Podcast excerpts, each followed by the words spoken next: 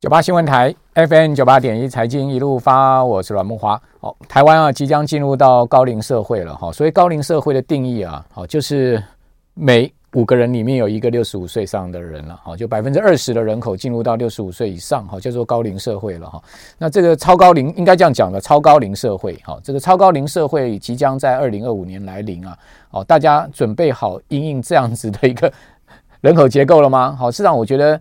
呃，恐怕至少在政府部门，似乎好好像还没有这个完全准备好。比如说，我们讲说劳保好了，劳保年金，呃，即将在七八年后啊就要用光了。好，那这个用光其实跟人口结构的变化有绝大的关系。另外，健保也是一样。好，政府每一年拨补啊，哦，这个很多的钱哦，去补健保，但是呢，大家都知道健保健保将来也是会有很大的这个财务的问题啊，这些其实都跟人口结构变化有关系了。好，所以我们今天特别来谈一下啊，这个人口结构的变化。那我们当然借用这本书好来谈今天这个比较呃看起来是一个大结构面的问题啊，也比较严肃的问题了哈。但是呢，我们还是要面面对它。呃，这样呃这样的一个情况的来临哦，呃，这本书叫做《壮世代之春》呢。我们今天请到的是吴春来先生，好，来到我们的节目现场。那吴春来先生呢，是这本书的作者吴春成先生的哥哥，啊，由呃春来兄来谈呢，其实也是非常适当的哈，因为毕竟我想，呃，其实在这本书上您参与也非常多，整个过程都一起是都都在里面参与。那我们刚刚讲说，再过没两年呢，台湾其实进入到这个所谓的超高龄社会哈，是您觉得台湾整体？面对了这个心态了吗？就是说准备好了吗？我觉得完全没有，完全没有，完全没有哈。对，其实这个运动的发生哈，我们酝酿很久。对啊，二零一五年的时候呢，一开始我们先成立一个高发会，对，叫做台湾高龄化政策暨产业发展协会。是那时候是那个前卫生署长杨志良先生，嗯，他他退下来之后呢。那因为是好朋友，就一起成立。因为他觉得未来高龄社会是台湾重大议题哈，所以就成立这这个协会。那这个协会成立的时候是根据联合国啊世界卫生组织的的这个宗旨，就是活跃老化。当时他对全球颁布的目标就是这样，所以我们一开始也做活跃老化。但是因为他那时候政府的政策就是长照嘛哈，但是我们去分析哈，发现。啊，长照只占这些人口的百分之十三而已啊，大部分百分之八十七都是健康亚健康的。那这些人是没有人管的，没有人管。对，等于说退休以后他要自求多福。是。那政府也觉得说啊，他们能跑能跳哈，干嘛管他？我们也没有能力照顾。所以呢，我们一开始就觉得我们要照顾这些人。OK。因为呢，我们看到长照的财那个财政哈那么拮据啊，然后照护人手那么少。那这些人哈，呃，不能倒下去，因为你照顾人越来越多，将来负担很重。是，所以我们那时候就说想办法活跃他们。嗯，但是做做做做了五年哦，到了二零二零年的时候呢，我们累积很多心得。我们一开始还从从德国引进一些展览呢，台湾的北中南啊，科教馆、科博馆、科工馆，通通展过，一起都两个多月。嗯，慢慢感受到哈，这条路走不通。嗯，因为这一条路是。一条很沉重的，而且没完没了的路。呃，原因在哪里？当时原因就是那时候我们看到，我们也啊会有很多算是这个领域的一些啊连结嘛哈，包括医院的志工啊，或是一些高龄机构的照护者哈，他们就说哇，要被照顾的人哈越来越多，然后呢每个都要照顾很久，嗯。哦那。那这样子下去的话，我我我们这些没有被照顾的再加入的话之后呢，他们会没没有办法负担。而且我们想说，你这样弄，你你的前景是什么？你你有一天能解决高龄化的问题吗？你就等着他躺下来来照顾。那现在医药进进进步哈，对，那个高龄医学发达哈，你一直可以撑在那里撑很久呢。没错，哦，现在是这样，所以我们那时候觉得说这样不同，而且整个国内的经济。消费能力、消费力都很差，是停滞。嗯，那我们那时候就一直想，一直想。二零二零年啊的时候啊，有一天春晨哈，因为国国际老人日十月一号哈，我们应该要发表一个一个宣言哈。他还想想想，后来他在梦中听到六个字：壮士代、壮时代、冲撞的壮。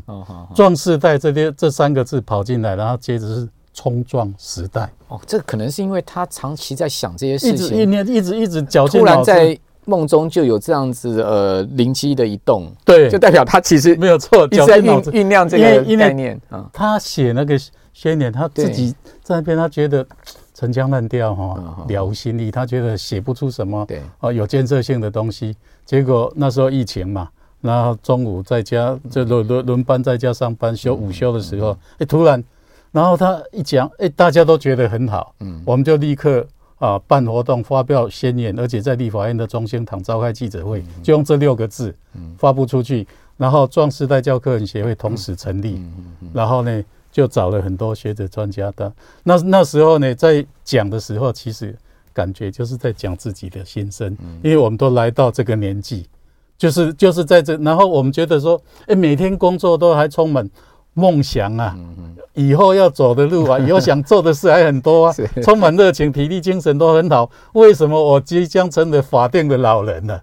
啊，法定的老人是六十五岁，很可怕。对对对，六十五岁即将成为法定老人。OK，好，那你你看我们的社会原来的观念，一直其实啊，整个社会已经改变，寿命延长，但是我们的框架都在五十年前，就是老人老人福利法。劳劳动基准法有关那个退休的规定规范的时候呢，五十年来整个实际状况，寿命健康的延长改变很大，但是制度观念这个框架没有没有什么动，这落差很大，落差很大，就让现在这些我们称他壮世代这些人哈格格不入，然后呢动不动就被称你是银发族，听得都很不舒服。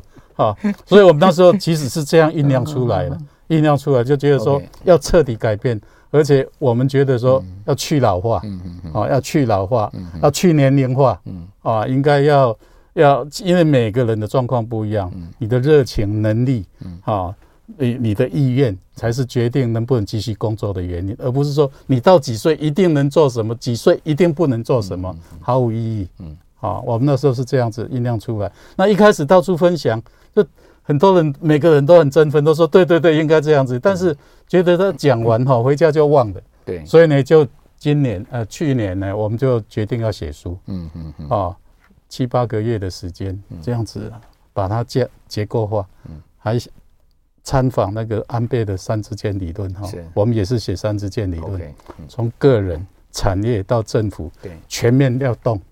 全面动才有办法，个人心态上面要建立嘛，哈，个人就是要觉醒，觉醒，觉醒就是要建立正确的定位。对，所以我们说这是从 呃，你看银法族这个是很负面的，对，银发族你你去 Google 去搜寻哈，那那个关键字云图依附过来都是负面的，退化、行动不便，不然就是很多毛病哈，失能，那不然就是很固执，不好沟通，就是说老这个这个。传统的印象是很不好的，对。但是呢，你给他说你是壮世代，没有一个人会拒绝。对，对啊，我很壮啊，我很而且壮，感觉是很很很壮阔、很开开阔。正面的赋予它的意义了哈。正面赋予它，然后呢，给他一个正面的定位之后呢，让他把银发族的帽子脱掉，戴上他的那个他的那个眼眼睛看出去的，心中所想的世界完全不一样。视野的调整，视野的调整，心态的调整，把它翻转，OK，好翻转，然后要这样子出发，哈，才才有有一个开始。那企业上面要怎么去射出这一箭呢？企业个人的部分就是说，让他了解觉醒，对，而且告诉他你是壮士代的原因。我先把壮士代的定义讲一下，好不好？好，壮士代呢，因为我们去分析这个族群，大概五十几岁到七七八十岁这一些人，哈。就是，其实就是泛称的这个三四五年级生，是，他是战斗婴儿潮大量生育的时代，好的一批人，他们已经都走到这个年龄了，好，有的已经退休，有的即将退休。那你看他们的一生经历过什么？他们出生的时候都是在农业时代，嗯他们知道贫困是什么。再来呢，台湾就全球大概七八十年，大部分的地方都是稳定和平。然后在这个时候，你全球快速发展，那这七八十年的全球发展所累积的文明成果，超过过去四五千年人人类所创造的，甚至连年龄年龄哈，你知道两百年前人类的平均寿命才四十岁，四十岁，这两百年人类的寿命多出一倍来，所以你你看这样的成果，然后这一些人呢，就是走过这一段的人，所以呢，从工业、从农业走到工业，走走到这个教育普及化，哈，所以他们的知识，啊，从经商的旅游的走遍世界各地，见多识广。然后走向这个网络化，甚至他们都有共同的民歌时代的回忆。然后呢，他们走过证券化、全球化，来到今天是什么呢？这个 AI 机器人，哈，甚至元宇宙的时代。你看哪一项不是他们带头冲出来的？而且他们都在线上努力学习。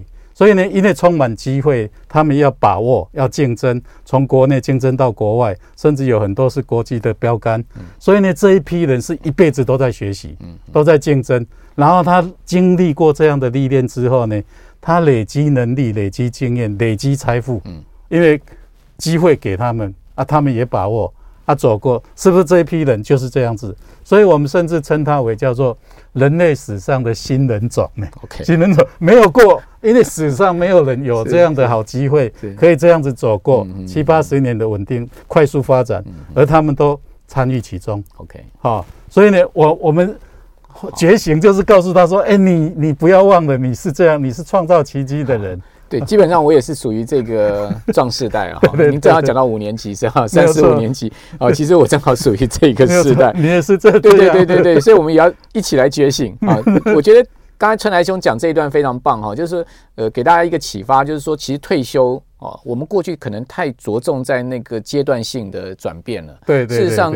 它只是一个，呃，我讲觉醒只是一个名词而已了。对，你你如果把它变成是一个延续的过程的话，其实退休六十五岁这件事情一点都不重要。没有错。我们这边休息一下，等下回到节目现场。九八新闻台。FM 九八点一财经一路发，我是阮慕驊。好，其实这个人口高龄化哈，甚至进入到超高龄 哈，这是全世界每一个国家都要面对的。啊，这个已开发国家越先进的国家哈，经济发展越快速的国家，其实这个问题越严重。好，我们可以看到，其实如果以人联合国这个人口老化指数来看的话，最严重是日本嘛。哈，所以呃，刚刚春来兄谈到了，就是说壮世代这个名词，让我联想到日本，它其实也发展出另外一个名词，叫做后中年嘛。好，也就是说，其实中年之后，我们还有一个后中年。好，其实日本有很多的呃。我觉得值得大家思考的人力规划跟运用，好，尤其是在我们刚刚讲说，呃，可能过去好被大家视为是这个六十五岁以上一定是银发族这样子的人啊。大家知道说，日本其实很多这个呃在就业的哈，都是在六十五岁以后。好，事实上他们有非常好的这种人生经验，好，或者说在职场上面的能力啊，其实还是可以贡献的。哦，不单单只是因为财务的问题而已了哈。那我们今天呃借由这本书啊，叫《壮世代之春》了。刚刚春来秀已经把这个“壮世代 ”这一个新的名词啊，由你们发扬起来的新的名词，把它解释得非常清楚啊。接下来我们就要来谈一下，那既然“壮士代”这个事情是我们现在必须要去改变，而且要去面对的事情，就改变过去的社会既有的这种观念，哈，去面对一个新的哦这样子一个 positive 的 thinking 哈。那我们怎么去做？不管是个人或者企业，还有就是在政府三方面，你刚刚讲三件嘛，对不对？好，那我们今天呢继续请教陈来兄，说这三件，我知道你们有去日本讲一下，谈看了一下，就是说这安倍三件哈，这个取其这里面的一些呃可能可以可以借重的地方，或者是说呢概念上面的事情嘛。是。其实哈，大大家都知道，这个从大概十几年前，大家知道这个高龄时代哈，大家都说啊，这个商机有多大多大。世界卫生组织也讲说，二零二五年全球一一二二呃一一一一二二兆嗯啊台币的的那个高龄商机。我们的工研院也讲说，二零二五年有三点六兆，哦都是兆。但是呢，事实上这几年先投入的产业大部分都很惨，很惨了，没有赚到钱了。那其实呢，我我们越做越有信心，而且越觉得我们做的这个非常有意义。为什么呢？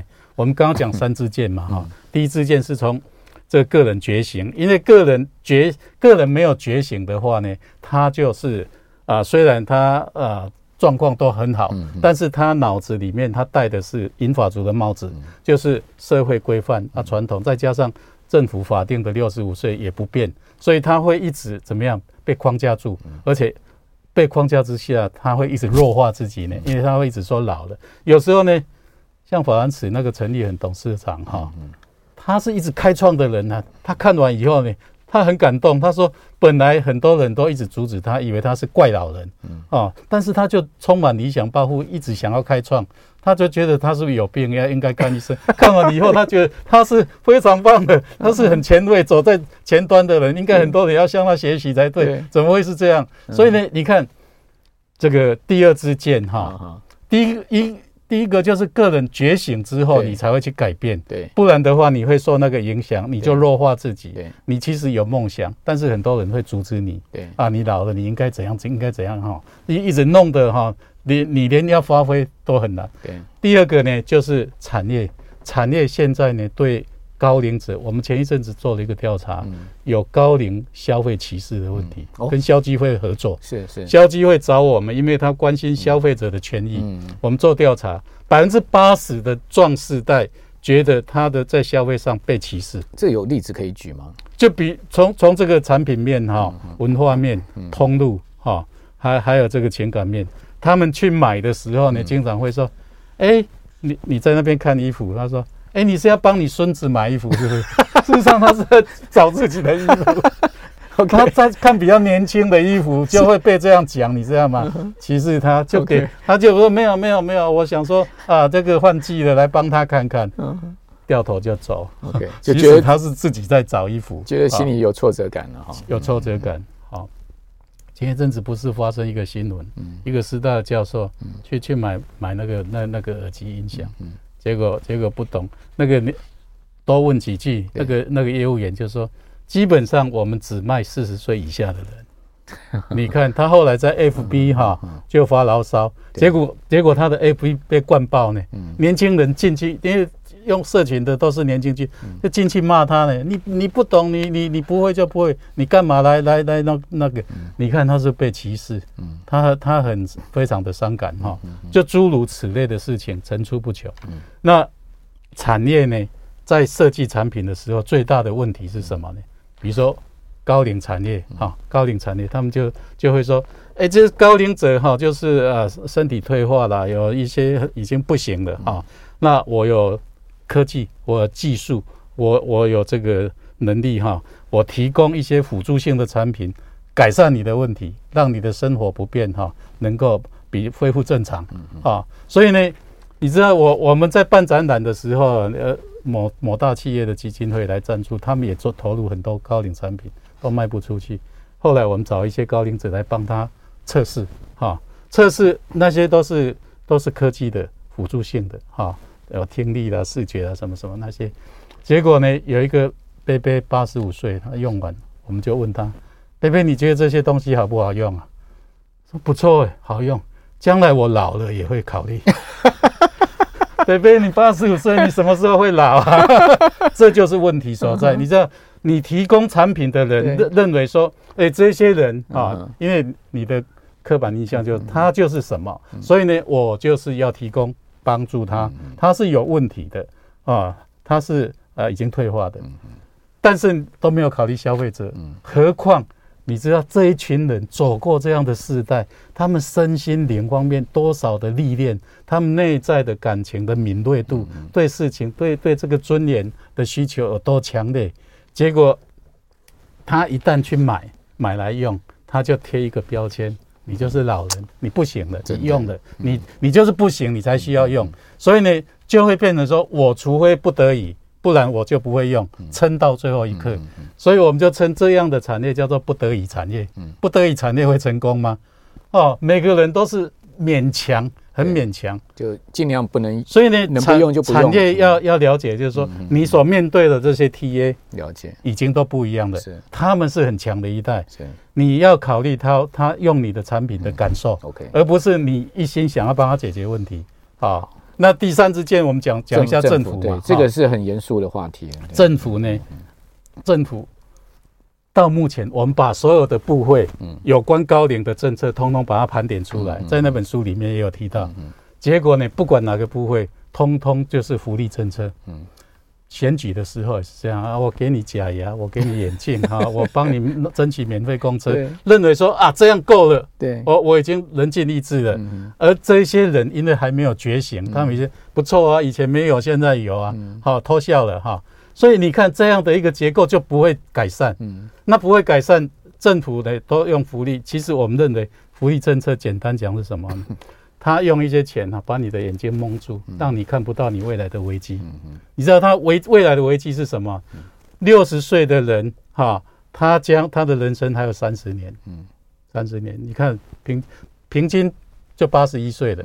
你已经安全活到六十岁，你一半以上的人会活到超过九十岁，绝对没问题。嗯那三十年的人生呢？他戴着银发族的帽子，他就。无欲无求，嗯，好，然后社会也没有给他一个目标。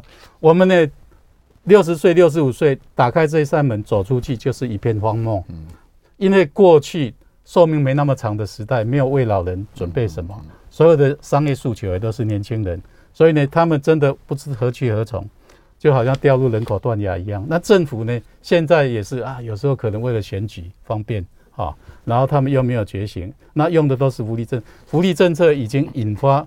世代对立了，嗯，年轻相对被剥夺感了，对啊，对不对？就觉得说，哎，你这个劳保就是老人在剥夺我们的，所以，所以我们认为说，这个老人福利法要要要修改，然后呢，这个工作权，哈，甚至教育权，我们觉得说，呃，我们为了在社会工作，在十八岁的时候进了大学，对，我们在进入第三人生的时候，也要因为三十年很漫长。我们也要去受一两年的专业训，就是好好去思考我这三十年的规划，我的定位，我这三十年要成为什么样的人，我要过什么样的生活。我你你觉得进去好好思考个一两年出来会不会不一样？绝对不一样，因为现在是连想都不知道怎么想，没有人告诉你你应该怎么样。所以包括教育权，现在很多大学要倒了，给他们来念不是很好，也不用补助学费，他们都有钱。